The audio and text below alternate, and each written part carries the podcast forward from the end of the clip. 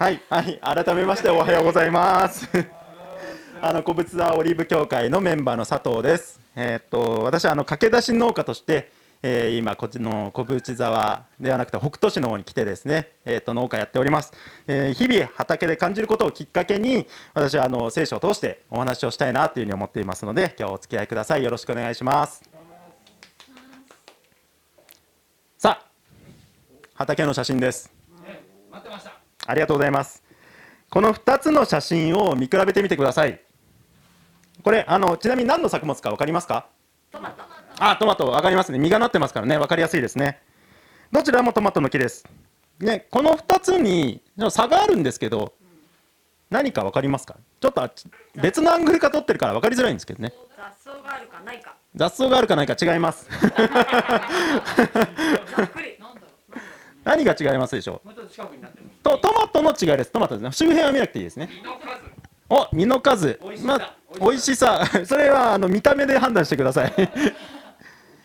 お、お、大きさ。やっときましたね。欲しい答えが。大きさですね。そうです。横の棒を見てください。あの左の写真は横の棒より全部下なんですね。右の写真横の棒より全部上です。そうなんです。木の高さが全然違います。木の大きさが全然違うんですね。実は、え？え 実はようやく分かっていただいてありがとうございます。実はこのトマト、同じ木から取った、去年同じ木から取った種を同じ時期に種まいて、そして同じような環境で育てたんです。なのにこんなに差がある。なんで差が出たか分かりますか？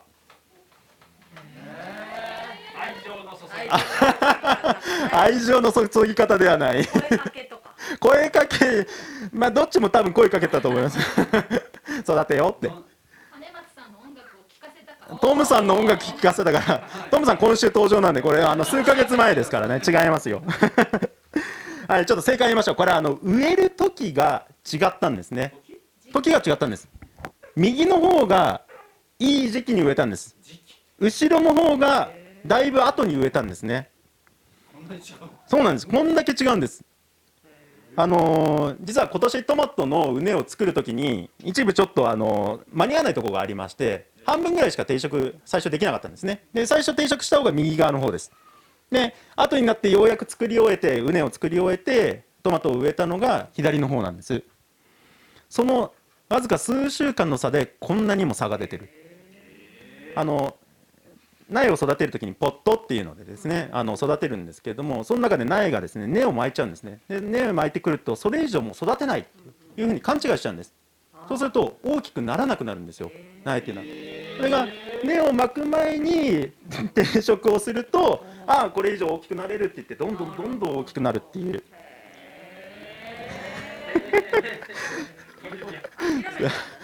そうですね。苗の方がちょっともうこれ以上大きくなれないって諦めちゃうんですね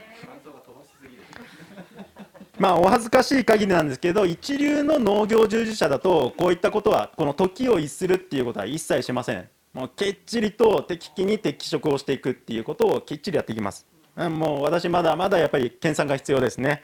あの最善の時に最善に植えられるようにまあ本当にちゃんとこう全てのスケジュールを設計していったりだとかあの時をちゃんと見定めるっていう必要性があると思います。ちなみにいろいろな条件がさらに揃うとどうなるか。こうなります。もうこれはすごいですね。あのわかりますか？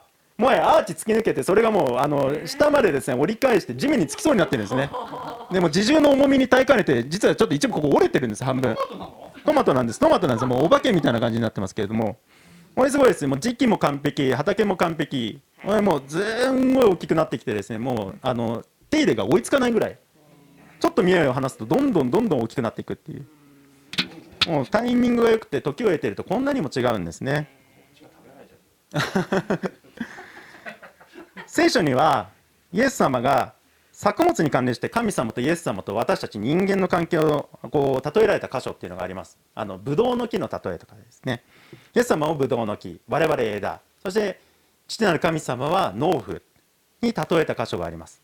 仮に天地万物の創造主である神様が私たち神様と私たちの人間の関係がですね農夫と作物であったらまあさっきのような私の失敗はですね絶対にそんな素晴らしい神様はですね時を間違えるなんてことはされないと思います。こういう木のようにも最大限あの我々の持ってるこう賜物っていうものを生かしてそして、えーその賜物を生かせるように種を植えてそして育ててそして収穫をしてくださるんじゃないかなと思っています。むしろ最高の時をこう逸する可能性があるとすればそれは作物とは違ってですね人間の側にあるんではないかなというふうに私は思っているんです。今日はあの神の時に身を任せるっていうことをテーマにあのその時を逸する要素は何かということを学んでその時を逸しないためにどうすればいいかということを聖書から共に学んでいきたいなというふうに思います。取り上げる箇所はあの第一サムエル記の8章です、えサムエルというあサムエルじゃないですねサウルというあのイスラエルにとって初めての王様が選ばれた時にイスラエルの民が神の時に身を任せられなかったという失敗例を題材に、えー学んでいきたいなというふうに思います。はい時代は紀元前1000年頃です。日本は多分弥生時代ぐらいじゃないかなというふうに思います。イスラエル人は当時王政を敷いていませんでした。王様を持ってなかったんですね。そしてサムエルっていうような人をはじめとした獅子と呼ばれるリーダーが中心となってあのイスラエルの民族をまとめていました。で当時周辺にはエジプトヒッタイトアシリアとかいうような、まあ、既存の王朝があったりとかあと新興勢力であのペリシテとかアラムっていうのがこう流入してきていてですねあそこのイスラエルが今あるような地域にあのがもうごちゃごちゃとこう勢力図が塗り替わっている時代だったんですね。まあ、この新興勢力の流入によってあのカナンの地にこうエアポケットみたいなものが生まれて、まあ、イスラエルの国がこう建国されるような土台ができてきたというふうな見方もできます。でそんな時代にあのアンモン人っていう人の中でナハシュっていう王様がいたんですけれどもその人がこう軍隊を連れてイスラエルに攻めてきたんですね。え攻められたら当然あの対抗しないとやられますからイスラエルも対抗しようとしたんですけれども残念ながらリーダーであったサムエルっていう人はすでにかなりの高齢になっていてその戦闘を率いていくようなことができないような年齢になっていました。でサムエルの息子がいたんですけどもその息子たちがろくでもない息子たちであのまあ、あのリーダーのあの立場を利用してですね民からこう賄賂を使っもらってで、まあ、裁きをしなきゃいけないです裁判しなきゃいけないんですけど賄賂をもらってその賄賂をもらった相手に有利になるようなことなんかをしていてとんでもない息子たちだったんですね。で民もそれを分かっていたのであいつら信用できんと、えー実質戦いに出れるリーダーが不在のような状況がイスラエルの、あのーこの時の状況だったんです。でイスラエルの民はどうしたかというと他国と同じように王を立ててほしいということをサムエルに願い出た。そのところから今日のお話が始まります。ではその記事をちょっと見てみましょう。8章の4節から5節。イスラエルの長老たちは皆集まりラマにいるサムエルのところにやってきて彼に言った。ご覧ください。あなたはお年を召しご子息たちはあなたの道を歩んでいません。どうか今他のすべての国民のように私たちを裁く王を立ててください。ここにですね神の時を逸する要素の一つ目があります。何でしょう？比較にとらわれるっていうことですね。神の要素をあ神の時を逸する要素の一つ目。それは比較にとらわれる。比較から来る劣等感ってあの焦りと不安を生みますね。逆に比較から来る優越感は傲慢を生み出しますよね。他者と比較して劣等感を持つにせよ優越感を持つにせよ囚われるっていうことが神の時を逸する第一歩なんです。聖書をもう一度見てみましょう。この下線が入入ってあるところ他のすべての国民のようにとありますね。イスラエルは他の国の国がまあ自分たちと他の国を比較してですね、まあ、自分たちは劣っているって思っちゃったんですね。他の国には王がいる。俺らには王がいない。王がいないいないから我々はこうやって責められるんだ。我々はこのような状況になっているんだ。っていうふうに思ったことでしょう。これはあの本質問題の本質をすごい見誤った解釈ですね。なぜならばイスラエルはエジプトの本当にあの奴隷状態の中から数々の奇跡を用いてこう神様がそこから救い出してくださって今に至っている。その状態その過去の記憶っていうものをもう完全に忘れ去っているそして自分たちがその持っている素晴らしい祝福を忘れて他者が持っているものに目を向けていいなとかああなったらああなれば今の状態じゃなくなるっていうような焦りや不安を持ったそれがこのイスラエルが本当に問題の本質を見誤っているっていうことですね。まああの他の人を見て他のものを見て不安感や優越感を持つっていうこと皆さんご経験ないでしょうか？私はよくあります。ないんですか？ありますか？まあなんかあの。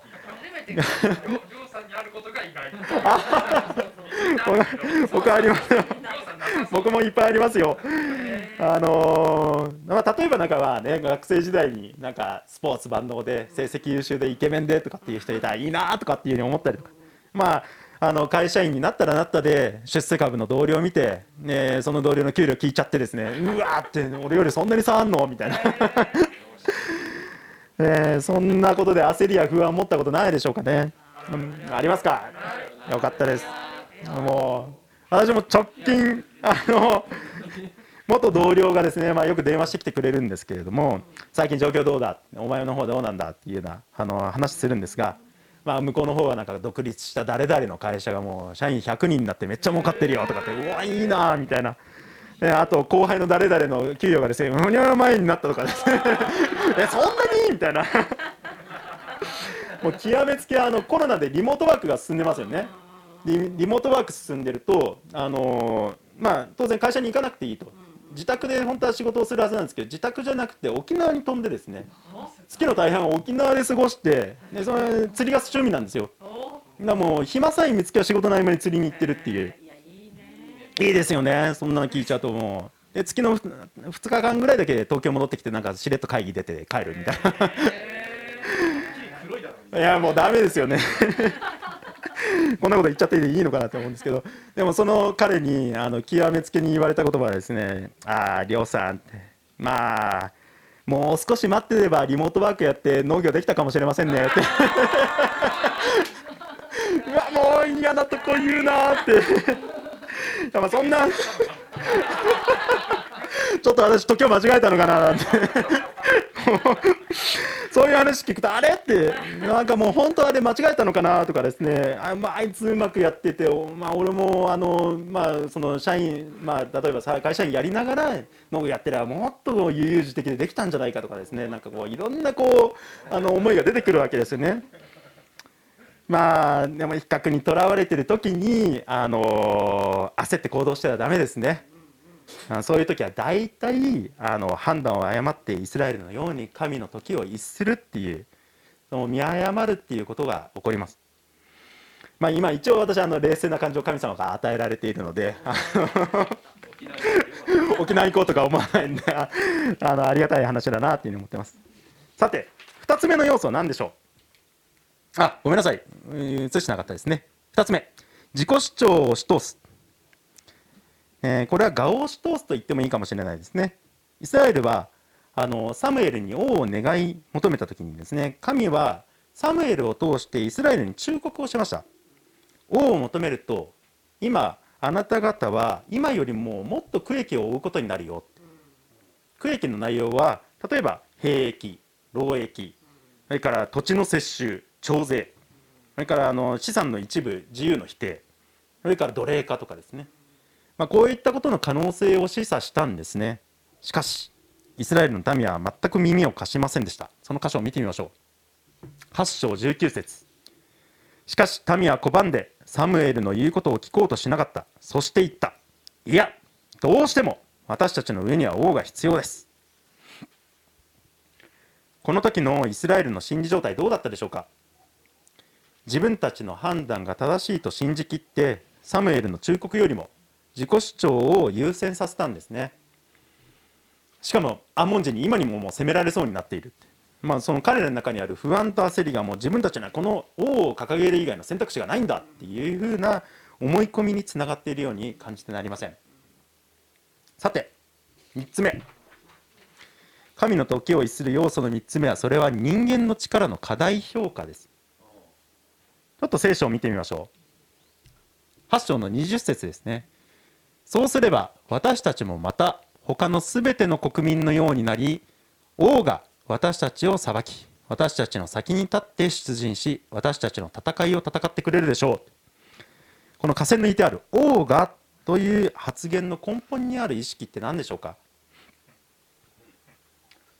人間である王という存在それから人間が構築した王政という仕組みこの仕組みがあればこの世界の戦いを戦って勝ち抜ける。とこれはもう人間の力であったりだとか人間自体それから人間の作った仕組みっていうものに対する過大評価ではないかなと私は思います。神の超自然的な力によって救われてきたイスラエルの歴史からすれば神の力のもうを忘れ去る忘却と、まあ、軽視ですね。軽く見るっていう。忘却と軽視がそうさせているっていうふうに言っても過言ではないかなというふうに思います。神様の力を忘れ忘れてですね神が戦われるよりは人間の王がこう戦い収める方がまあ他の国々のように自分たちに安寧が来るだろうっていうふうにイスラエルは考えたんですね。多分イスラエルのこの時の民はこうやってこの発言をすること自体がですね自分たちの神を拒んでいるっていうふうに神の目には映っているっていうことはあまり思いもよってなかったんじゃないかなと私は思っています、まあ、以上の3つが、えー、サムエル記8章から読み取れる神の時を逸する要素です。1つ目は比較にとらわれる。2つ目は自己主張を押し通す。3つ目が人間の力の過大評価ですね。ではどのようにすれば神の時を逸することなく歩むことができるのかそれぞれのポイントについて聖書からヒントを学ん見てみましょう。まず1つ目の比較にとらわれるっていうことに関してなんですがこれは自分の役割を知ってそれに徹することそれが対策になると思います。周囲と比較してですね、まあ、優越感とか劣等感でとらわれていると先ほど言ったようにまあ焦りとか不安とかまあ、それからまあ嫉妬も出てきますね。あとまあ優越感に至りは傲慢になるでしょうと。そういうものがおまあ、押し寄せてきます。で囚われるんではなくて自分の役割に徹することそれが対策になるんですね。ちなみにあのイエス様の弟子の中にももう他の弟子と比較してですねもう気になって気になって仕方がなくなってもうたまりかねてでイエス様に「あの人はどうなんですか?」って聞いた弟子がいるんですけどどどなたか分かりますか？誰でしょう？3文字の。人ですね。大体3文字か。アンデレぐらいかな4文字。そうですね。あのペテロという人がいるんですけれどもあのペテロがですね復活されたイエス様が現れてでペテロにまあ3回私のことを私に私を愛するかっていうふうに聞いたあのすごい有名なシーンがあるんです。その聞かれた直後に実はイエス様はペテロがどんな死に方をして神様の栄光を表すかっていうことをペテロにあのお伝えになっているんですね。あの死に方まで含めて大きなこう役割を与えてあの神の栄光を表すように、え、なるんだよっていうことを示されている。なんか個人的に見るとすごいなんか羨ましいなって思うんです。なんかもうめちゃくちゃ使命明確じゃんって。あいいなっていうふうに思うんですね。死に方まで決まってるなんて最高だって 思っちゃうんですけどもあのペテロは その時の反応違っててちょっと面白いんですね。まあちょっと死に方分かっちゃうと怖いかもしれないですけどね。その時の箇所ちょっと見てみましょう。ヨハネの21章の21から22節。ペテロは彼を見て「主よこの人はどうなのですか?」とイエスに言った。イエスはペテロに言われた。私が来る時まで彼が生きるように私が望んだとしてもあなたに何の関わりがありますか？あなたは私に従いなさいと。まあペテロは自分の役割に思いを馳せるよりはですね同僚のしかもイエス様にすごい可愛がられてた可愛がられてたであろうヨハネとの比較にとらわれたんですね。そんなペテロに対してイエス様は言われました。あなたは私に従いなさいと。この「従う」という言葉なんですけどこれ言い換えるとその役割を認識してただひたすらにその役割に徹するとも言えるんじゃないかなと思うんですね。現実社会でもそれは結構同じなんではないかなと思います。私あの新入社員で3年目の時にですね人事部の新卒採用チームから営業にまあ移動しろという事例が下ったんですね。えーあの事例に従うっていうことは人事の仕事を辞めて営業の仕事についてそしてその営業の役割を担うっていうことです。それが会社の事例に対して従うということですね。私がいかに意固地になってですね人事がいいって言ったとしても ダメなんですね。従ってないということになるので罰が下るわけです。で私その、まあ、当時あまりそういうのを理解してなかったので営業になった後もあのー人事の仕事のお手伝いしてたんですよ。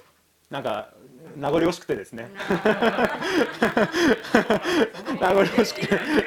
結構力入れてやってたので新卒採用あの公認の女性の方に引き継いでやってたんですけどちょいちょい手伝ってたらバレてめちゃくちゃ怒られたことがあるんですね。余計なことすんなと。引き継ぎは終わらせたんだろうと。そりゃそうですよね。お前もう営業になって人事じゃないんだからあの余計なことはしないであっちに任せろ。もう引き継ぎ済んだんだろうって、まあ、引き継ぎ1日しかなかっただけどなとか思いながら。あのでもそれでも引き継いだというやったんですね。営業は営業として売って利益を上げるっていうことが会社にとって与えられている役割なんです。メインの役割ですね。で人事の新卒採用チームは新卒採用チームであの新卒を採用して中長期的に会社の戦力になるような人たちを取ってそして収益を上げていく土台を作るっていうことが役割なんですね。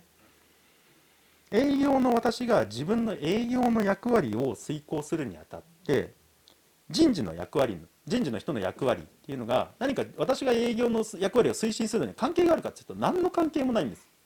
何の関係もないです。人事が何やってようか私は営業の役割を遂行すればいいんですね。神と人間の関係っていうものもそれと同じなんではないかなと思います。神様が私に与えられた役割を遂行するのに他の人に与えられている役割っていうものは全く関係がないんですね。自分の役割がどんなに小さいことであってもどんなに大きなことであってもどっちでもいいんです。自分が与えられた役割に徹するっていうことが重要だなというふうに思います。間違っても自分よりなんか大きな役割を与えられてるなっていう人の役割を担おうと思うようなことがないようにしなければいけないですね。そうだね共感ありがとうございます。本はい当にい。いこと言うよ2つ目自己主張を押し通すに対しての対策は聞き従うということです。理想としては自己主張を押し通す前に聞き従うのが理想ですね。先日あのシンガポールの松本先生がメッセージしてくださった時の箇所がとてもしっくりきますのでその箇所を見てみましょう。ルカ5章5節。するとシモンが答えた。先生私たちは夜通し働きましたが何一つ取れませんでした。でもお言葉ですので網を下ろしてみましょう。シモとあの先ほどのペテロです。ペテロはあの漁師だったんですが夜通し漁をしても魚が一匹も取れなかった。そんなペテロにイエス様はもう一回網を下ろしてみっていうことを言ったんですね。でもペテロの気持ちからしても夜通しやって一匹も取れないんですよもうイエス様って夜通しやったんですよイエス様。でもお言葉ですのでこの姿勢が本当にいいですね。今の自分には分からなくてもやってみる。お言葉ですのでやってみる。そうするとはちきれんばかりの祝福が網の中に入ってたっていう記事がこの後に続くんですけれども自己主張を押し通す前に分からなくても聞き従ってみるっていうこれが理想です。でも聞き従えない時も人生の選択の中にはあったんではないかなというふうに思います。そしてこれからもあるかもしれません。イスラエルはイスラエルにはですね聞き従わなかったらあのまあ神の手が下るっていう忠告がこの後にさ続くんですけれども現代のクリスチャンには、まあ、直接的にはその忠告が適用されるわけではありません。むしろクリスチャンには神の子としての訓練が与えられるっていう方が正しい認識ですね。ヘブル人への手紙の12章7節にとっても素晴らしい言葉があり書いてあります。訓練として耐え忍びなさい。あごめんなさい。訓練として耐え忍びなさい。神はあなた方を子として扱っておられるのです。父が訓練しない子がいるでしょうか。神様は我々を子供として扱って訓練されるんですね。私たちがあの自分がしてしまった選択の結果としてその刈り取りをしてまあ本当に悲しい思いや苦しみやこう痛みを経験したとしてもそれは神様が子供として訓練をされている結果だと聖書の箇所は教えられています。そして訓練である以上神様がその子供に究極的には良くしてくださるっていう信仰を持ってここに書いてある通り耐え忍ぶ必要性があるんですね。ですがまあできることならば訓練を受ける前にでもお言葉ですのでと言って分からなくても聞き従うことができるようになりたいなというふうには思います。さて3つ目の人間の力の課題評価に対しては神の力の再認識というのが対策になると思います。第一サムエル記の12章の17から18節にですねイスラエルにこうまあこう王を求めたイスラエルに神の力を再認識させるために神が超自然の力を示されたことが書かれているのでそこの箇所を少し見てみましょう。12章17から18今は小麦の借り入れ時ではないか。主が雷と雨を下されるようにと私は主に呼び求める。あなた方は王を求めることで主の目の前に犯した悪が大きかったことを認めて心に留めなさい。そしてサムエルは主を呼び求めた。すると主はその日雷と雨を下された。民は皆主とサムエルを非常に恐れた。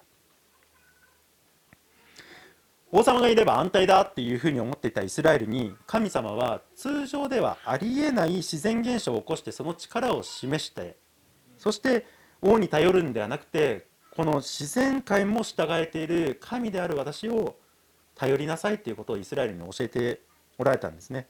ちなみにこの小麦の借り入れ時ってありますけれどもイスラエルでは小麦の借り入れを5月末から6月ぐらいにやるそうなんです、えー、そうですね。この時期はあのイスラエル寒気でなんと6月から8月まで降水量がもう全くのゼロらしいです。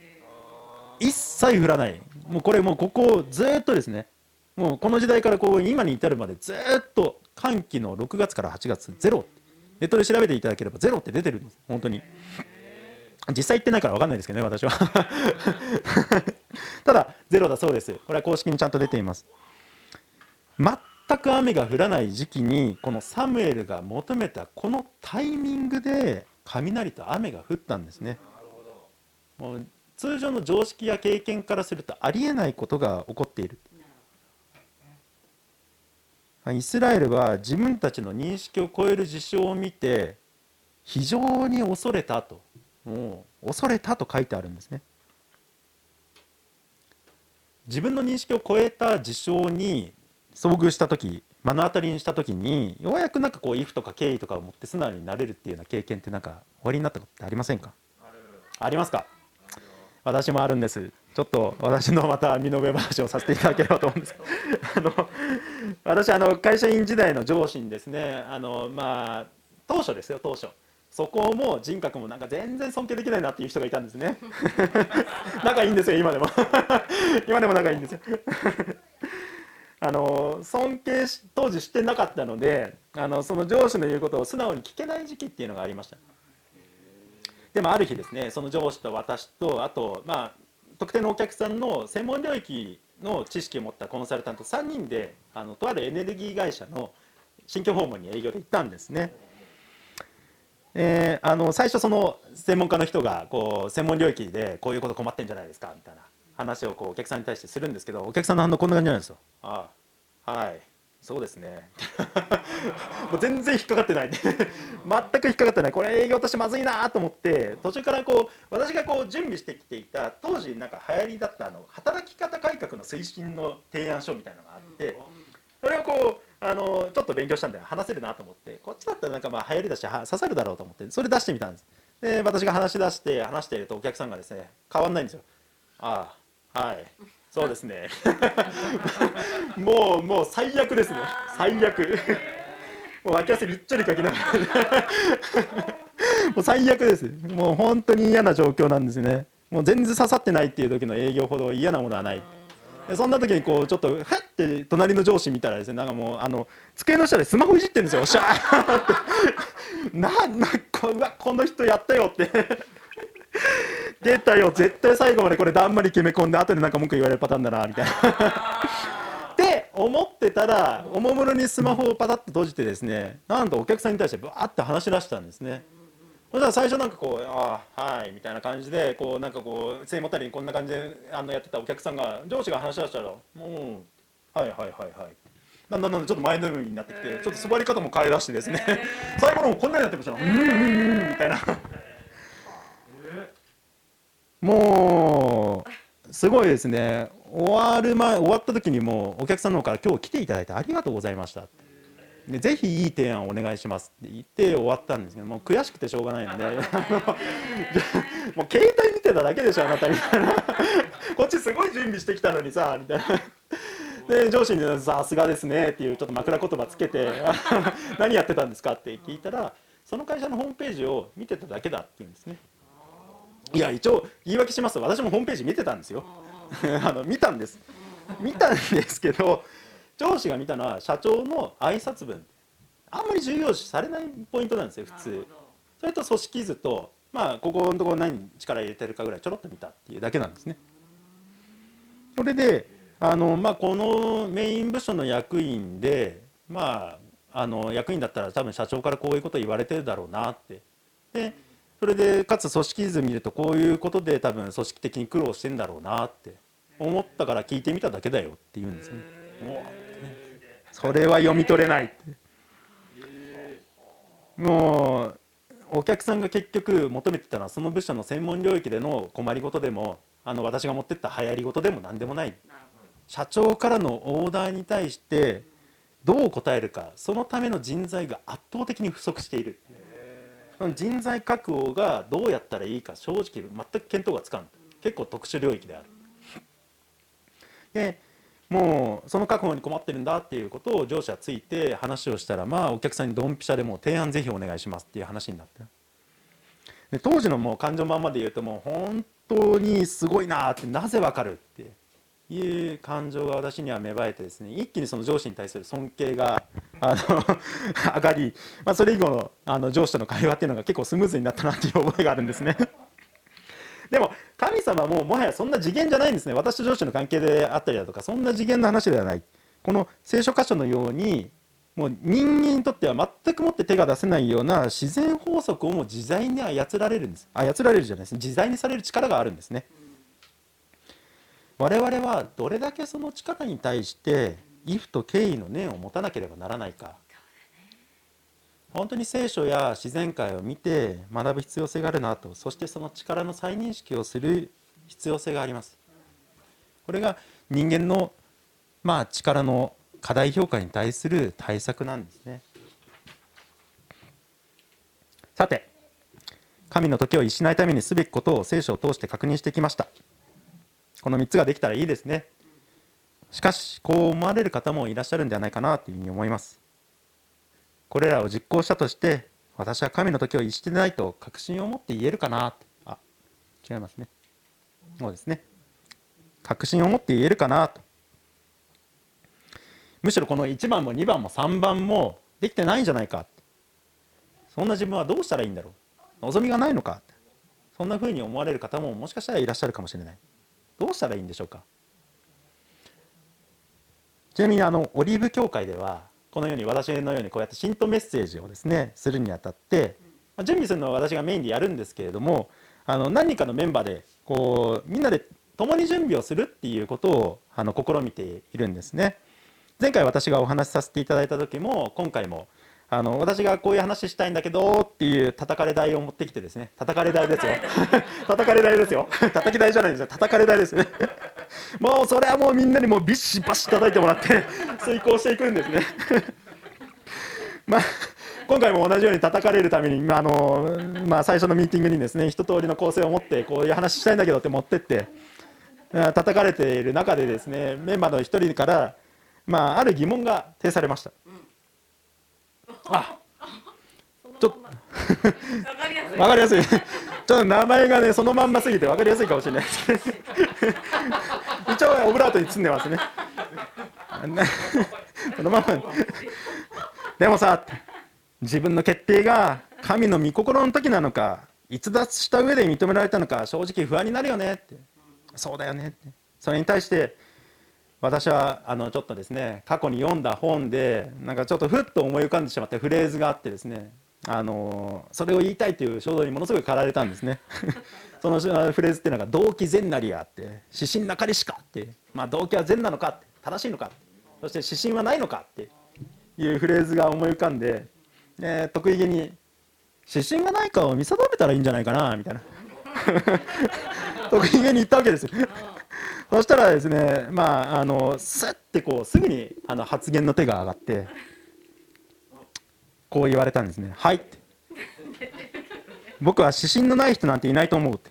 指針にまみれているのが私たちのほとんどの人たちのありのままの姿なんじゃないかなと思うんだよね。私はもうそれ聞いてもう得意げになって言ってましたからハッとしてですね。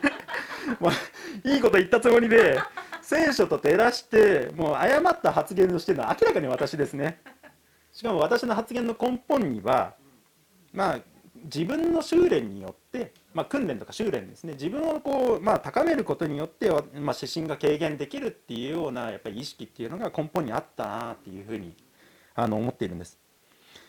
己の努力や人間の技で何とかしようっていう考えは今日のメッセージの通りイスラエルが王が必要だっていうことと何の違いがあるんだいや全く同じじゃないかすごい反省に駆られたんですね。まああのタイミングよくこのメッセージを準備できてよかったなと。あのここで人間の力に頼り続けた神様の素敵なプレゼントをいただいてたかもしれませんので、まあ、そしてさらにあのこんな発言も出ました。自分が神の時を逸していないか考えたり悩んでいる人は大丈夫だよ。素敵な言葉ですね。確かにそうだなと思います。相田相田さんではない。相田光雄ではないんですね。考えたり悩んだりしてる時点で自分が正しいとあまり思ってない。そういう傾向性があると思います。そのようにあのあなたに愛を持って神は導いてくださると信じる信じればまあそれは大きな慰めになるんじゃないかなっていうふうに思うんですね最後になりますけれどもちょっと自己主張を押し通したけれどもそんなイスラエルに対して神が語られたことを少し見てみましょう。サムエル記の12章の13節から14節。今見なさい。あなた方が求め選んだ王だ。見なさい。主はあなた方の上に王を置かれた。もしあなた方が主を恐れ主に仕え主の御声に聞き従い主の命令に逆らわず逆らわずまたあなた方もあなた方を治める王も自分たちの神主の後に従うならそれでよい。神の時を逸して、まあ、自己主張を押し通してしまい王を求め王を選んだイスラエルの民です。しかしイスラエルが王を置いたというふうにサムエルは言ってないんですね。主があなた方の上に王を置かれたと。いうふうに言っているんです。神様は人間が誤った選択をしてもそれを主の決定としてくださってそこを起点としてあの導いてくださるというふうに神様は言ってるんです。でそしてその後に従ってくるならそれでいいというふうに言っているんですね。あの私たちはできれば迷いなく100%神様の時に身を委ねて生きていきたいなっていうふうに思うでしょう。私も思います。でも人間に絶対はありません。完璧ではありません。もしかしたらいろいろな選択が神様の目から見たら最善の時ではなかった。かもしれないですね。それでも神様はそれを良きに計らってくださる。でその時を起点として私たちを導いてくださる。そのように私たちは信じようではないでしょうか。信じようではありませんか。そして常に自己吟味しつつではありますが神様を信じるがゆえに時に大胆に恐れずに行動していくっていうそういったことをしていきたいなというふうに思います。神様は信じて身を任せるものを無限にはされません。必ず導いてくださいます。すでに信仰を持っていらっしゃる方々はよりこの神様に対する信頼を深め身を任せていきましょう。そしてまだ信仰を持つに至っていられいられない方がいらっしゃったらあなたに最善をなそうとしておられる神がおられることを聖書を通して共に学ばれてはいかがでしょうか。お祈りしましょう。天にいます父なる神様私たちはあなたの時を逸することがあるかもしれません。しかし神様はその逸した時から私たちをまた導きそして励ましそして慰めてくださいます。神様どうぞえあなたの見舞いに本当に素直になりあなたから与えられている役割を認識しそしてあなたの力を本当に心から恐れそして、えー、感謝しつつ、えー、歩むことができるように私たち一人一人をお導きください。そのように日々日々あなたがお導きくださることを信じ主イエス・キリストの皆によって見舞いに祈ります。アーメン。小淵沢オリーブ教会には聖書の言葉を多くの人に届けるためのさまざまなビジョンがあります。あなたもこの働きに参加してみませんか？献金はこちらのアドレスにて受け付けています。インターネット送金サービスまたは口座振込に対応しています。